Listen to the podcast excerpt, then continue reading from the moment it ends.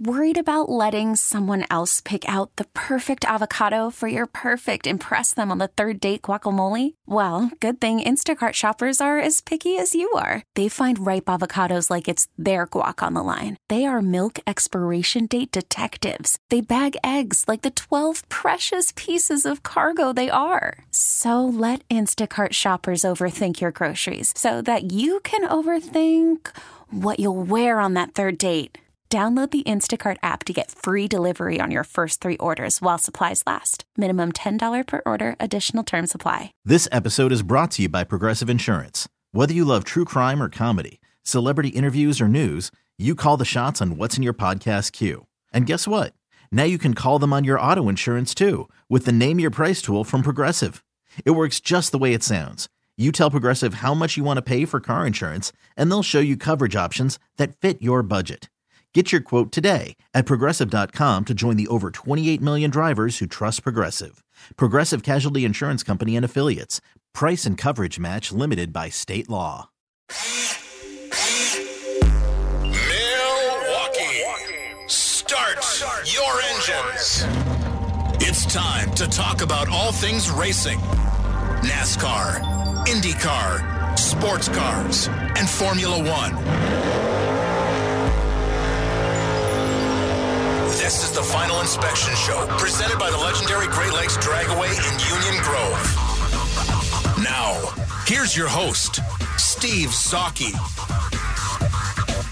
And welcome back to the Final Inspection Show. Steve Zautke here, and joining us on the Great Midwest Bank Hotline from sunny Florida, it is everybody's favorite Formula One analyst, David Hobbs. Welcome to the show, sir. Thanks very much, Steve. Well, it certainly is sunny and it is hot down here as well. I can tell you that. So, um, is it? Uh, I believe you're having a pretty reasonable day out there. But uh, anyway, good to talk to you again, Steve. Yeah, likewise. I just wanted to have you on the show and just kind of get caught up because I know a lot of people ask how you're doing and everything. And so, how is David and the family doing? We're doing fine, thank you. Um, guy is down here with us, and um, he takes a daily trek across the road to the shop to buy a paper.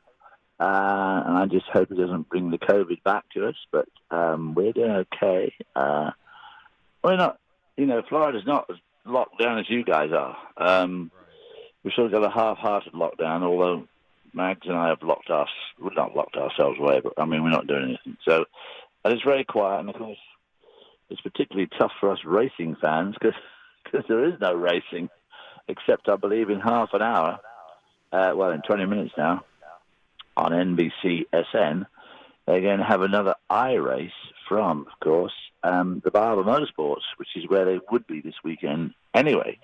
This, of course, is IndyCar. So um, I haven't I haven't seen any of that iRacing yet. Um, obviously, unless it's actually on network, I'm not going to watch it on my computer. Um, but I get a hell of a lot of people watched the NASCAR race last week. Something like 1.3 million people tuned in uh, to watch an I NASCAR race. So I guess it just shows how desperate the fans are for some sort of racing action. Yeah, the first uh, IndyCar one was not broadcasted on TV, and they had over 600,000 total hits on it. And Yeah. NBC Sports Network said we need to put that on uh, our network, so that's why this one is on. So it'll be interesting to see how that carries out as we go through this. Uh, one thing I wanted to uh, ask you about is last night I watched the on Netflix. There's a new documentary on uh, Juan Manuel Fangio, and very very interesting because you know let's face it, you know they had the Senna documentary uh, about five six years ago, which was very good in that. But Fangio over the last you know 20 years maybe has kind of gotten forgotten a bit, and it was really interesting uh, documentary. Have you have you seen it by chance or? Well, I haven't. I have seen that it's on, but of course I need to choose my viewing time. I can't do it in family viewing, so I have to do it in the morning, and I keep forgetting at the right time of day. But I believe it's a very good documentary, and I haven't watched any of the Netflix F1 series yet either, um, which has also been a huge boon to um, to F1 in, here in the States in particular. But of course, Fangio was an incredibly interesting guy. I mean, um, he was a racing driver of the old school. I mean, he just started working on cars and then started doing that Brazilian kind of stock car championship and um, gradually segued up the ladder, drove sports cars. Um, of course, there were a lot fewer and far, farther between then. Um, and then ultimately worked his way to Europe and, uh, and became the preeminent Formula One driver of his day. Um, and of course, you know, people say, well, who was the best? Was Lewis Hamilton as good as Fangio? Was Schumacher as good as Fangio? Was Jimmy Clark as good as Fangio? Stirling Moss always told me that he thought Fangio was the greatest F1 driver of all time. And that was when I thought Stirling was the greatest F1 driver. Um, Stirling was a match for him in sports cars. Um, but Fangio was obviously had uncanny skills. Of course, in those days, you had to have a lot more physical endurance, not so much strength. Nowadays, you've got to have very strong core because of the side force and the and the G loads those modern cars uh, produce. You know, on braking, even on acceleration, they're over you know a couple of three Gs. Braking, of course, they're up to four and five, and of course, cornering they regularly corner between four and five degree uh, five Gs. That didn't happen in the old days. Skinny tires, you know, poor road surfaces. But of course, the races went on forever. I mean, they were like three and a half hours. Um, so, so you had to be pretty tough. The exhaust pipe, you know, front engine car, exhaust pipe ran right by your either your right or your left elbow. The fuel cap is a great big filler cap right behind your head, uh, which they sloshed fuel into out of a can uh, a la NASCAR, but I mean, this is right behind your head. I mean, like six inches away from your head. And everything's red hot the car, the exhaust pipe, everything. Um, so it required a different sort of stamina.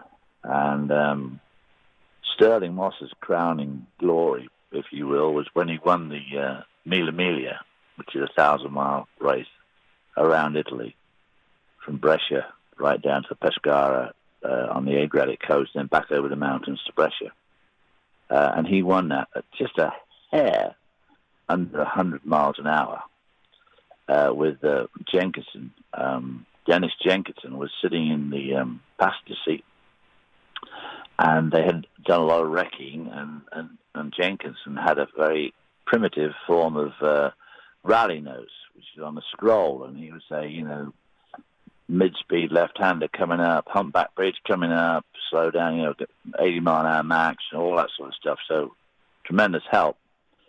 Um, and everybody forgets, this was in a Mercedes, of course, uh, 300 SL. Um, and everybody forgets that Fangio was not far behind and did the whole thing on his own. Uh, so obviously, Fangio was pretty special guy, and of course won his last Grand Prix when he was about 44, same as Jack Brabham. Sort of thing we won't see today, I don't think.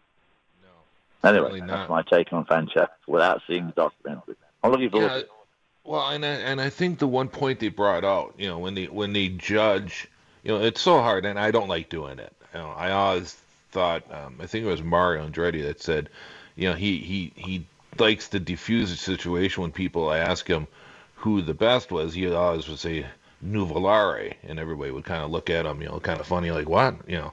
Yeah. So, um, because it's like you know, who's better, Babe Ruth or Hank Aaron, Michael Jordan or LeBron James, and all that. You can go around and around.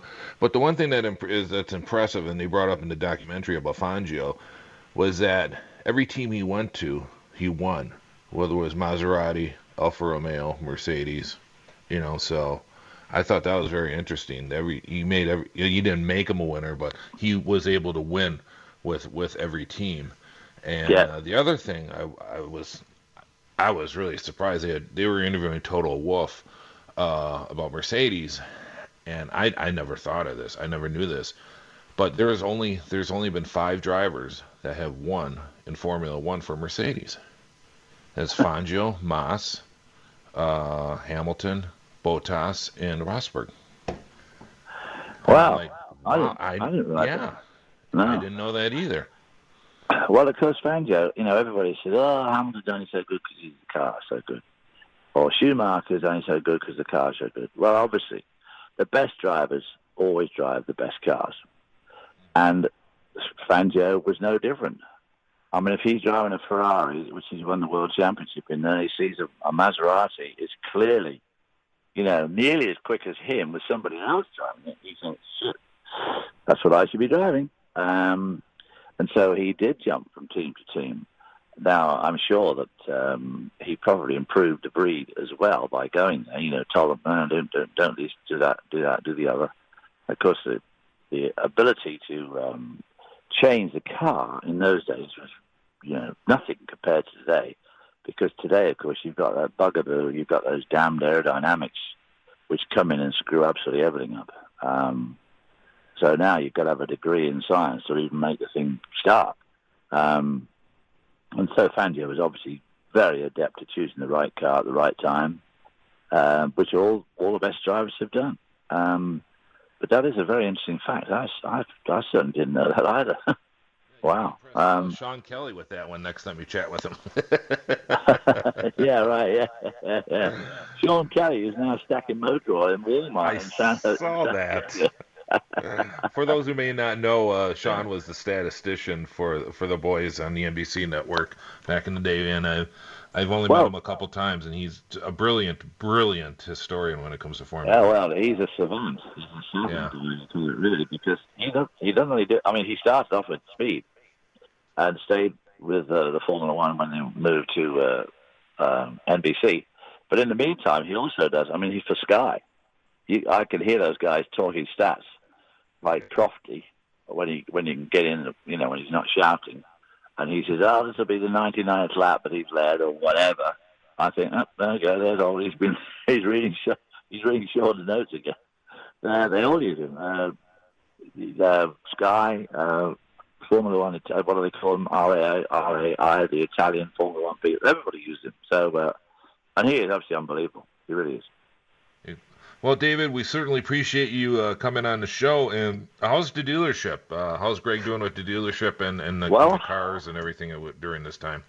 The governor deemed car dealerships for essential, so we're open. Um, you know, we're selling a few cars, nothing like what we normally would do, and our service department is, is still working. We are trying to, you know, encourage people to do everything online as much as they can and we'll deliver the car, or we'll pick it if you're for service. We'll go and pick it up, take it back, uh, work on it. Then we then we thoroughly sanitize it and take it back, um, and hardly really see the guy. You know, just leave it up the doorstep and shout at him from eight eight feet away, saying, "Hey, it is it is all cleaned up." Um, so yeah, it's going. Um, obviously, it's very stressful for Greg. That government loan program, you know, through the Small Business Administration, is now supposed to be in force. But as usual, nobody's ready for it. Uh, obviously, it has to be the money has to be delivered to banks, and uh, we get, you know, we can take out a loan and get some of our payroll paid. Uh, and as long as we use it for payroll, and it is, we don't have to. It's a it's a forgivable loan. Um, so obviously, all car dealerships are trying to do that. The problem with that is it has a cap but well, there's only a certain amount. So the early bird catches the worm, and um, it's not that easy to apply for because the rules keep changing and so the form keeps changing. But but Greg's struggling along, and the dealership's there, and it is open, and anybody's welcome, and we sanitize everything and everybody, and everybody's wearing masks, and we try and do everything, you know, at least six feet apart. We don't let too many people in the showroom at once. So it's there, it's going, um, but you know, obviously at about a third of its normal pace. Okay. Well, very good. I know uh, I'm going to have to get my CRV that I just purchased over the winter for my first oil change, and uh, oh, good. And so uh, I'll be uh, checking in with you guys in the next couple well, of weeks. Well, so hopefully, good. you know, the, racing will stay sometime, but I don't see anything really get going anywhere in the world much before July, um, if then. So uh, let's keep our fingers crossed when it all fires up again. I'll be happy to talk to you again. Okay, very good, David. We certainly appreciate it, and uh, looking forward to chatting with you again. That was David Hobbs on the uh, Great Midwest Bank Hotline. Has your passion outgrown your home? A Great Midwest Bank home renovation loan may give you the space it deserves. Visit greatmidwestbank.com today. Simply local lending since 1935. We'll be back after this on the Final Inspection Show.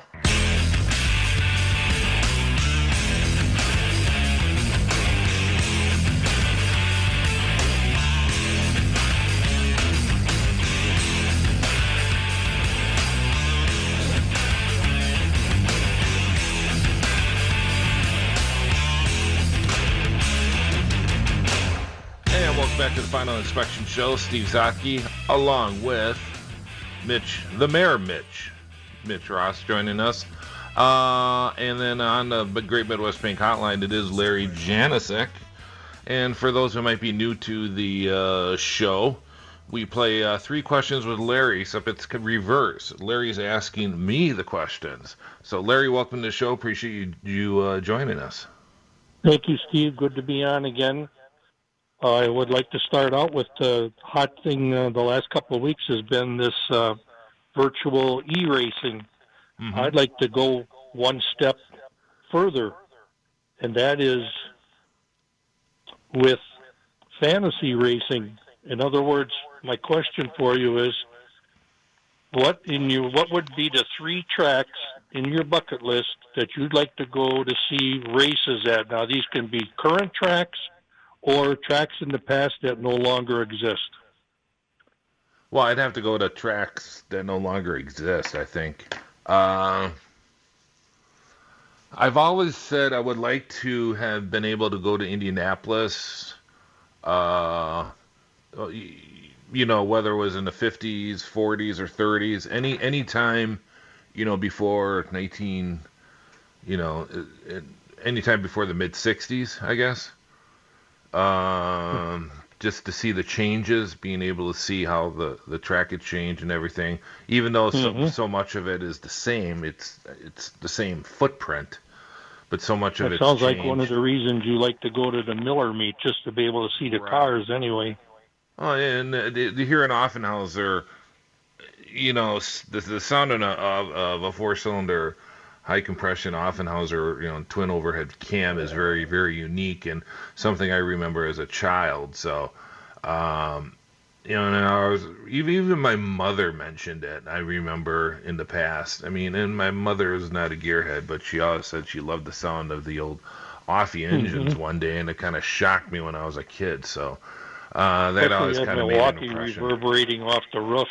Right, and then that that also had a negative component. Uh, because my first race was a stock car race in the in the late 60s early 70s in which they were running the hemis yet and i was not having fun as my mother would remind me too. So uh, of course i did not have earplugs or anything. You know we didn't do that back then. You just let the kid lose his hearing like everybody else. So uh, but getting back to those tracks um, maybe a board track altoona uh, Beverly Hills, because Beverly Hills was, of course, in Beverly Hills, and you had all the movie stars that used to go there. And to see those single seat Miller race cars driving at anywhere between 110 and 130, and some tracks, the, the track record, a lot of people don't realize, was set by Ralph Hepburn at the track in Florida. Uh, name escapes me that was wiped out by a hurricane. It only ran one race and got wiped out. But the record for uh, uh, on a board track was Ralph Hepburn, I think it was 1928, in a uh, Miller 141 uh, miles an hour. And we're talking about tires that had the tread width of about four inches. So yeah, think of that. I mean, that's incredible. If you think about that. And then maybe like a track like Langhorne. I mean, just the the beast that was Langhorne. I think on the dirt uh, the see a race there would be just incredible. So. Yes, you and I are like twins from different mothers or something. I had a big board track, Langhorne, and uh, Oakland, California, that real high banked okay. uh, yeah. oval there. sure, where they race right up against the wall. Yeah, for yeah. those who are not familiar with it, go uh, uh, Google Oakland Stadium Raceway, I think it was uh, where they ran track roadsters and stock cars. If you if you remember, you you see the cars at Darlington. Uh, they they ran even closer than Darlington all the way around. This is incredible. So take a look at that. You'll be it's it's it's very interesting to see how uh, quirky that track was. But yet it was actually rather safe though too. I think they only had one fatality for back then in the 30s, 40s, and 50s. That was pretty low and but I think part of the reason was because they were so close to the wall. You, you only, you know, you didn't really spin out and hit the wall hard because you were right up against the wall already. So interesting. Okay, question number two. we've got a really neat situation coming up in Indianapolis over the Fourth of July weekend due to the cancellation and rescheduling, where IndyCar on Saturday is going to run on the road course, and on the same day, the NASCAR Xfinity cars are going to race with them. What I, my question is, has NASCAR and IndyCar ever had a single day doubleheader race before? I know at Michigan, USAC used to have stock cars and Indy cars on the same day, but I can't recall NASCAR and IndyCar doing that before. Back in the uh, 70s, uh, they ran at Michigan. They would run they would run twin 200 milers with the USAC stock cars and USAC Indy cars, and they also did that at the old Texas World Speedway, not to be confused with the, the current track in Fort Worth. Mm-hmm. But this was uh, it was a it was a sister track to Michigan, same basically same setup, but that was in College Station, Texas, where Texas A&M is located and uh, there was supposed to be three tracks, and I forget exactly. It was going to be down south somewhere, maybe Alabama. They were going to build a third track just like that, and I believe uh, Larry, you might remember uh, Larry. I want to say Larry Lopatin was one of the guys. He was running it, or there was initially a, a group that did that, and there was some tomfoolery regarding financing and whatnot, and they were. Um, I believe they went bankrupt and I think I know Penske ended up buying Michigan, and I forget who ended up buying Texas, but Texas is still there, but it's literally sinking into the ground. And I think they actually finally tore down the grandstand in the last year or two. So, but yeah, it was. Uh, I'm not aware of uh, NASCAR and IndyCar or even AAA back in the day running on the same day anywhere. Okay, I, that, I, that's my thinking. I knew that uh, USAC uh, did it at Michigan with USAC stock cars and uh, Champ cars, but I've never known it to be with NASCAR. Okay, third question. Uh, do you know uh, what was the last year the Indy 500 had uh, cars that started the race and using uh, carburetors? I believe the last was I think it would be 63 with the yep. the first Lotus, uh, the first Lotus uh, 29s had the, the it was a Fairlane based engine, and then the following year they came back with the four cam Fords, but I believe it's 63. Winner, winner, chicken dinner. According to the uh, fact book I used, that's exactly correct. Okay, and a side note on that, yeah, there's a side note I have on that. Uh, so those cars also ran at Milwaukee in August. Mm-hmm. And uh, of course, Jimmy Clark won at Milwaukee the 63 Tony Bettenhausen 200. Um, and I always wondered why Dan Gurney finished third and was never really competitive. Did an interview, interview with Dan Gurney about 10 years ago or so, and uh, he told me they only had one set of the correct carburetors, jets, to go into the carburetors. And of course, that went to Jimmy because he was the lead driver. So he got a set that worked, but not as well because what happened when he would go through the turns, you know, he'd kind of let off on the gas, and when he would accelerate, he'd have about a, a second or so where it would kind of, and then it would kick in. So he could never get a real full um, at anger lap at Milwaukee. That was the best he could do, uh, considering the circumstances. So. And did Foyt finish second? Yeah, and that was yeah. the famous quote where uh, Clark could have lapped him, uh, and they asked him, "Why didn't you lap AJ?" He said, uh, uh, there, something paraphrase, uh, "It's one thing to beat a man, but it's another to embarrass him." So he purposely did not uh, lap Foyt. Mm. Got time for a quickie? Sure. Uh, the Milwaukee Journal started this week a series of the 50 greatest Wisconsin sports moments uh, it's nice to see that auto racing was mentioned. Uh, number 50 was uh, Alan Kulwicki winning the mm-hmm. Winston Cup Championship in '92. Uh, uh, I was a little disappointed. Uh, I wonder what your thoughts were that maybe that wasn't rated higher. I mean, it was good to get on the list anyway. Right. Yeah, that, that, those are so hard to quantify where you would actually put that. I would Uh, I know Jim Tradle, a friend of ours, mentioned that it should have mm-hmm. been higher also, and a few others. And but where do you put it?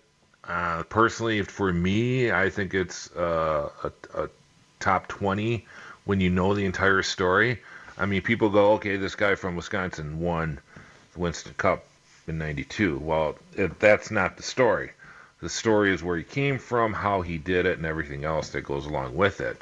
So, with if you don't know the true background of that, it doesn't seem as big of a of a story or, or, or you know a journey for him to to win it. So yeah, I think it should be higher, but you know it's hard to say just where exactly. But I don't. I, I think 50 is is vastly under where it should be.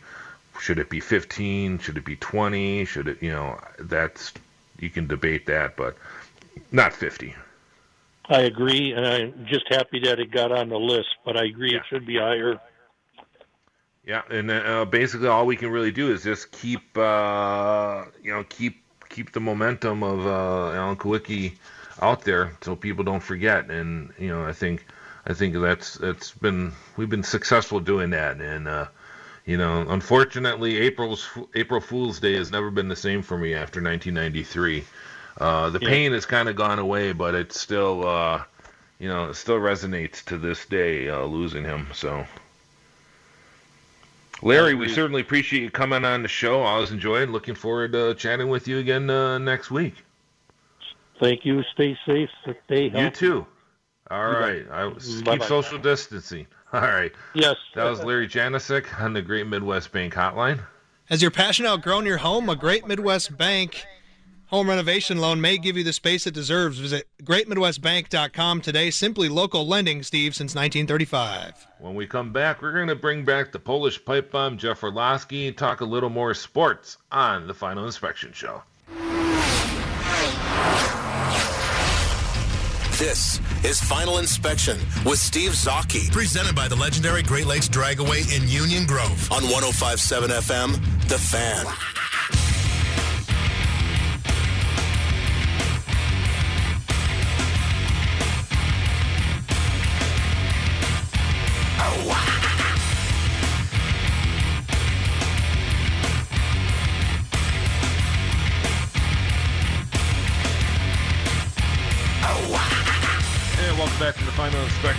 Inspection Steve Zautke, along with Mayor Mitch and the Polish pipe bomb Jeff Orlowski. How are you gentlemen doing this afternoon? Fantastic, Steve. Hanging you right know, in there as well. Uh, it's been a lovely day here at 105.7 FM The Fan. If if you if any of our listeners are bored and you're on Twitter, uh, you guys might know about this one. It's Mugshotties. Have you heard about that site? No. It's M U G S H A W T Y mugshot. It's it's hot women who got arrested, and they're okay. mugshots. I think I have heard that actually. I mean, it's incredible how many beautiful women or very pretty women get arrested nowadays. and then they also list what they got arrested for. So, nice. you know, some of them, some of them are just stupid. Uh, but then there's some that you like, uh, you know, armed violence, possession of methamphetamine, attempt to deliver, two counts of drug paraphernalia. Uh, the rose on the cheek does not do her much justice, though. But the and then there's a lot society. of yeah, there's a few, you know, possession of firearm or uh, ooh, this one murder, shot her boyfriend 15 times. Okay, she's got anger issues. So yeah, it's it's interesting. Okay. It sounds like a Sunday afternoon for the pipe bomb. Yeah, yeah, why not? So, uh, Packer news. So, uh, free agent uh, moves get, get you excited in any? I was uh, the Devin Funchess one actually kind of surprised me. Yeah, it surprised me because he's old and he's not. Um, you know, he had a lot of drops. Uh, he's not particularly known as a receiver who can get open. You know, he doesn't create great separation, so I don't see a whole lot of positive to it, but maybe that's just me. Well, and you wonder if it's uh, if it's just insurance. Uh, you know, I, I personally I don't see uh, MVS on this uh, on this team next year. Uh, Equanimeous St. Brown will be interesting to see if he can come back from his injury, and then uh, what does the draft uh, yield. So maybe just a little bit of insurance, just getting another body in there, uh, you know.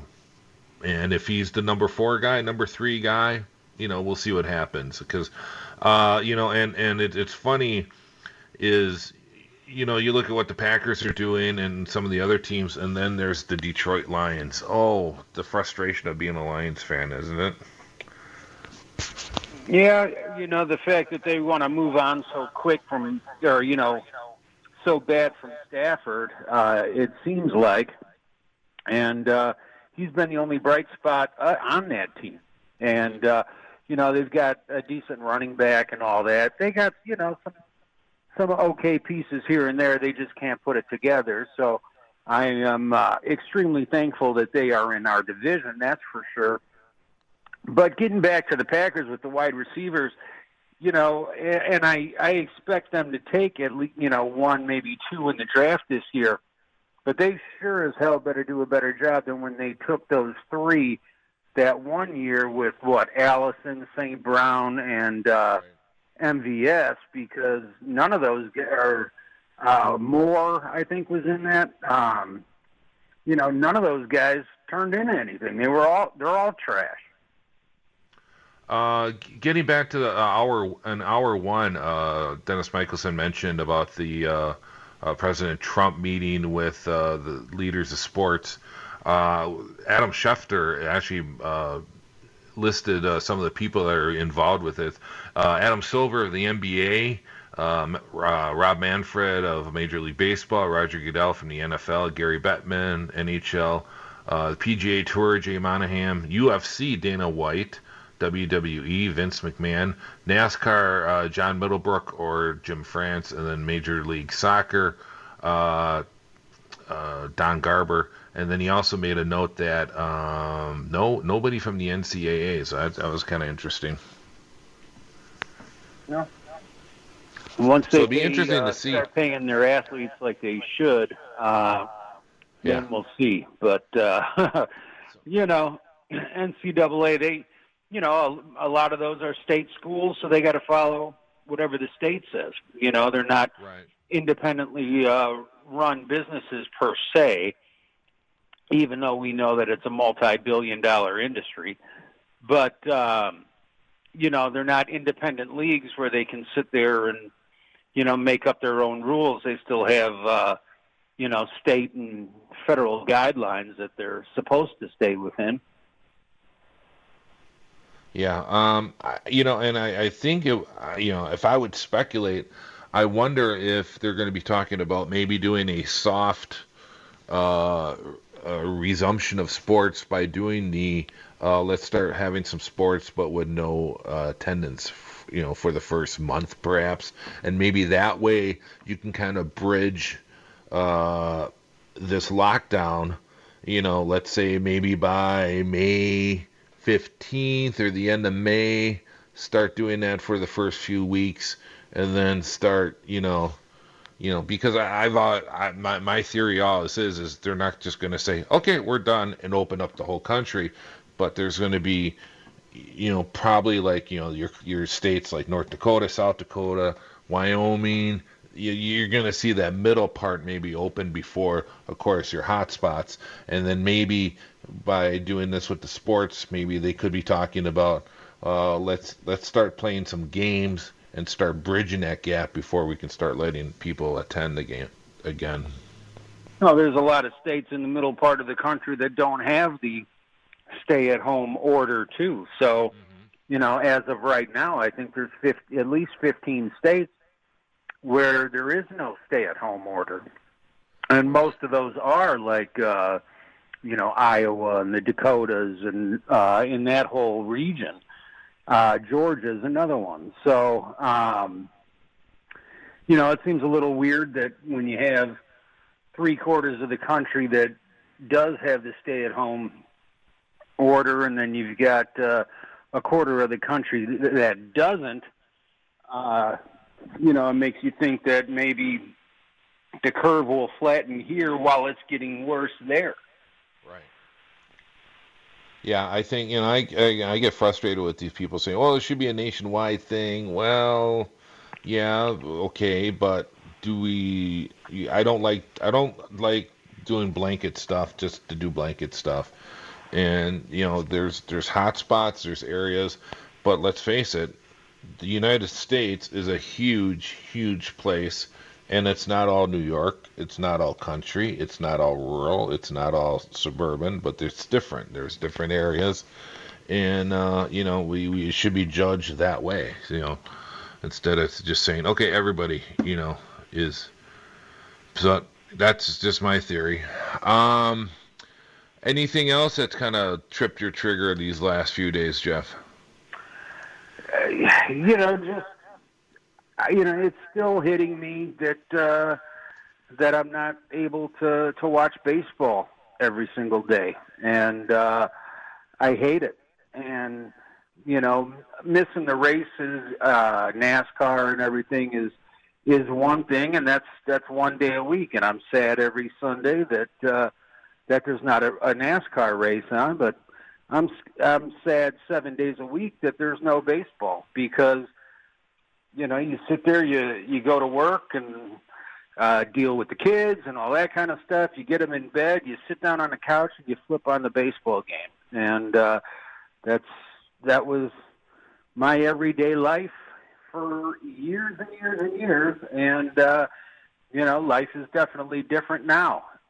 I uh, like you. I I don't like the whole blanket thing, and uh, you know, I'm a uh, states. Uh, you know, should kind of make up their uh, their own minds on on most things, but uh, when it's something like this, you know, it's either you either got to do it for the whole country or you let everybody else make up their mind. And when you look at the hot spots like uh, you know New York and uh, you know when you have 10,000 people living in the same building, what do you expect? Of course it's going to run rampant. Everybody's on the same elevator, they're pressing the same buttons. They live right on top of each other.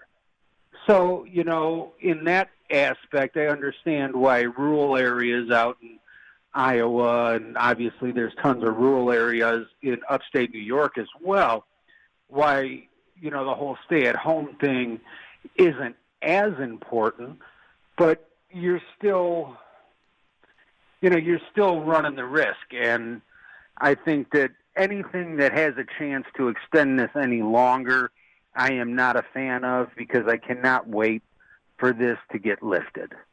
Mm-hmm.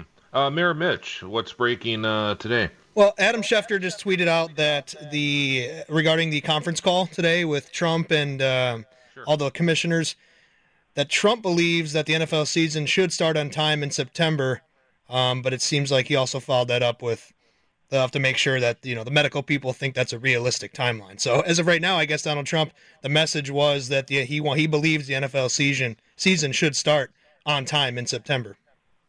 Well, you know, and I, I forget who exactly was was joking about it. One of the talking heads on TV. He says, "Yeah, yeah, if you want people to really get serious about social distancing and that, threaten uh, threaten the SEC with you know with college football being." postponed or canceled because of this, and they'll certainly get their act together with social distancing and everything else. I, I totally agree. I, you know, I, I guess what and and you know what this is is you you need to have a carrot for the public, and so when Trump mentioned that about Easter, he was trying to give them a, a, a carrot that maybe we can do this. And what, what you don't want to just say you don't want to be gloom doom and gloom and, and you're, you're trying to keep you're trying to get the nation you know like okay positive. That's okay you know because it, uh, somebody mentioned about uh, running. You know if you're running a marathon when you run 15 miles you're like oh i can't do anymore. Well wait I, I only need to do you know so much more and as long as there's a, as long as there's a finish line that seems to be attainable, that helps. And I, I think that's what the you know the, the, the the politicians and the people in charge are trying to do is saying, okay, we can get through this. Let's try and get through this month. Okay, now this is where we're at now. Now we need to do another, you know, 15 days, 30 days, whatever it's going to be. So I, I, think that's why they're we're I, I think that's why you might hear something uh, when they're able to with the sports saying, okay, we're going to resume sports, but with no attendance for now or whatever. So it'll be interesting to see what that happens. Uh, Jeff, I did want to mention, uh, ask you this about Blake Martinez, who signed with the New York Giants. And uh, he gave a, a, quote that got some traction last week about the Packers don't uh, value inside linebackers as much as other teams. And I thought it was also interesting that Kyle Fackrell also signed with the Giants. Does that kind of mean that maybe the Packers guessed right by not re-signing these guys because they went to the Giants, or is is he true with that? Is it just a scheme thing? He didn't like the scheme, or what do you think on that? Well, I think it. Uh, you know, I'm not. I I was a, a Blake Martinez fan, and he caught a lot of crap, a lot of comparisons to AJ Hawk because he was making tackles, you know, three, seven yards down the field. But he made every tackle, and uh, and he also, like AJ Hawk, uh, was was um, extremely. He was he played every game. Yep. So you know they were durable and uh, and good tacklers, and yes, you know a lot of it was. Uh, uh, you know, a little bit downfield where he's making the tackles, but he said he had no gap responsibility as an inside linebacker. So it kind of makes sense why uh, why the tackles were being made three to five yards down the field. So I definitely am in uh, Blake Martinez's corner as far as that is concerned. Uh, the fact that that he's gone now and uh, you know, we don't have anybody to uh, to fill his spot. Makes me hope that uh, there's a good linebacker at number 30 for uh, for the Packers to take. But you know, they've got a for a team that made the N, or the uh, NFC Championship game last year. It definitely seems like they got a lot of holes to fill. Both, you know, they got receiver, they got linebacker, offensive line. Um, you know, it's they they've got a lot of work to do, and uh, they haven't made the splash in free agency like they did uh, the year before. So I think uh, you know they're banking on the draft, and they need, which is what they're going to need to do because they've got guys that uh, are going to have to get re-signed and who are going to make some money. But uh, you know, you and you need the young guys on young cheap rookie contracts to fill out your roster. But if you don't hit on the majority of your picks, it's you know it has the the definite possibility of being a rough year. All right, very good. So thank you, Mayor Mitch and uh, Jeff. We'll talk to you guys next week on the Final Inspection Show.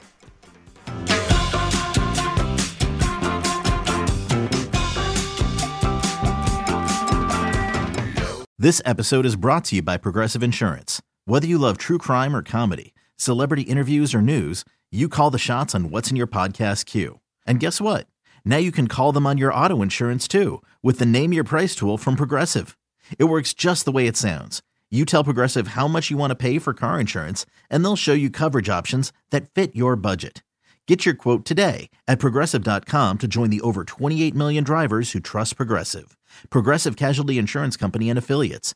Price and coverage match limited by state law.